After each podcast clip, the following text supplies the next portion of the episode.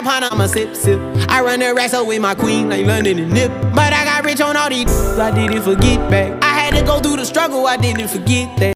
Hey, is this thing on? What's good, world? Yeah, I think it goes something like that. What's good, world? This is the Legends of Athletics podcast, and of course, you know me. You know the host. My name's Justin Miller. I am the primary host. I am the director, CEO, creator, sole proprietor, uh, everything. I'm everything for Legends of Athletics, baby. And this is what it is. Welcome to another episode of, of, of the Legends of Athletics podcast. And before we go any further, we gotta we got we gotta pause, baby. We gotta pump our brakes real quick because I need you right now to go and make sure. I know it's been a while. I know it's been a while since April. It's been a while, but I need you to go right now. Make sure to like, rate, comment, subscribe, and most importantly, share this podcast. I would greatly appreciate it. We we have had, um, or I've had the greatest. Ah man, that's that's a little tough. I gonna say I had great support for this podcast since we started this thing. I want to say last year, um, and I would like to continue that success, continue that, continue the growth, and continue moving forward. And so make sure you do those things for me. If you would like to follow Legends of Athletics on Facebook, Twitter, Instagram, just put in Legends of Athletics. And if you if you're one of the people who who are not on social media, I ain't knocking, I ain't on it as much as I used to be. But if you're one of the people that, that are not that, that you're not on social media, you can email legends of athletics 19 at gmail.com. Let me know what you think. Give me some constructive criticism. Let me know what you like, what you dislike. And thank you for your support. So I want to talk to you guys. This, this ain't gonna be quick. It ain't gonna be no long podcast, but it's gonna be quick. So I want to talk to you guys about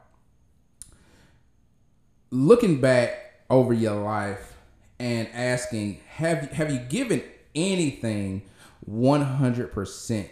That doesn't mean that you made the right choice. That doesn't mean that you got it perfect. That doesn't mean that you were spot on. But have you given anything in your life 100% to effectively get a 100% of the outcome that you were seeking for?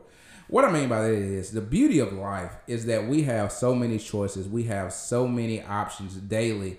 Whether we choose to go right, we choose to go left, we choose to go up, we choose to go down, over, under, whatever we have so many choices that we are afforded daily to to everything that we do from the way we wake up to the way we what what we do when we wake up if we want to lay in the bed if we want to go out go and work out if we want to brush our teeth if we want to comb our hair if we want to wash our face if we want to take a shower whatever you are filled with many options daily and so the thing is when when you look back and you take inventory I, I was asked this question justin what is the happiest moment that you've had in your life? What is the saddest moment that you've had in your life? And guys, I'm gonna be honest with you guys and girls. I'm gonna be honest with you. I really could not even answer the happiest moment because I was like, man, I've, I've, had this moment I was happy, but eh, I've had this moment I was happy, but eh. but I and it was so many caveats and so many asterisks. I, I just couldn't couldn't answer it completely, and so it made me think about this, right?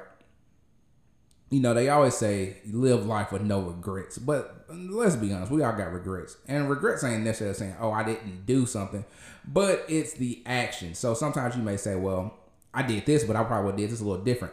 Or hindsight's 2020. So you may look back and say, well, I did this. And I, at that time, I thought this was the best decision.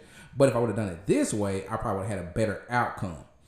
Case in point, you know, we think about the long game and short game some people when they come into high school, depending on what you've gone through, depending on, on your life experiences, you may say, "Well, I choose to forego college, and I choose to not go into the the military or or anything like that, or the service of any kind, and I'm going straight to work, and that may be the best decision." Ten years up the road, you may look back and say, "Man, I, I probably would have did this a little different, or I may have gotten gotten a trade, or I may have done done this or that a little different." Same thing for going to going to school, going to college. You may have went to college and and that going to college was the best. Going to college was the best decision, but then you may have gotten a major in something like general studies or something like that, right? And so then you finish and you you you're filled with the with the joy and the uh and and the the, the just just being euphoric moment of of just I've completed, I've finished, I've done this thing and then you hit the work world and you like, man, ah, I probably should have I probably could have got a major in this and been better off, or I could probably could have did this and been better financially, or I could, I could like it's so many things that we can look back and say we could have done differently to, to create a different outcome. But think about when we're making decisions in the moment, we don't really know the outcome. We just know the, the best decision that we can conjure in our minds at the time. And so you think about those things and, and you think about whenever you make those decisions, you commit to those decisions. Do you give it 100% or is it kind of melancholy or it's kind of like I'm going to go about it in a casual way, a casual form, and you kind of give it 80, you kind of give it 70, maybe 90%, but you don't give it completely 100%. And that's the thing about things in my life. I may not be able to recant the happiest moment of my life, but I can give you the moments where when I made a decision, I gave it 100%. And when you give something 100%, you leave you you take away all all excuses. You take away all choices if it's going to happen and you solely go after that thing, right? Like I think about it like this. When I chose to go to college, I and I, I think I, have probably uh, discussed this story many times, but when I chose to go to college, I uh, I didn't give it hundred percent on the front end. I gave it hundred percent of what I thought was hundred percent, enough so I could pledge and and do what I wanted to. But then in that middle ground, I started giving it fifty, and when I started giving it that fifty, that's when I almost got the boot up out of college.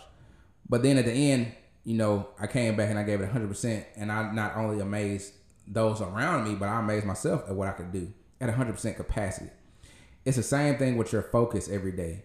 It's been proven time and time again, and it's been the myth has been busted that people are able to multitask. Whatever you focus on, if you give that thing 100%, I can just about guarantee you'll have a positive outcome.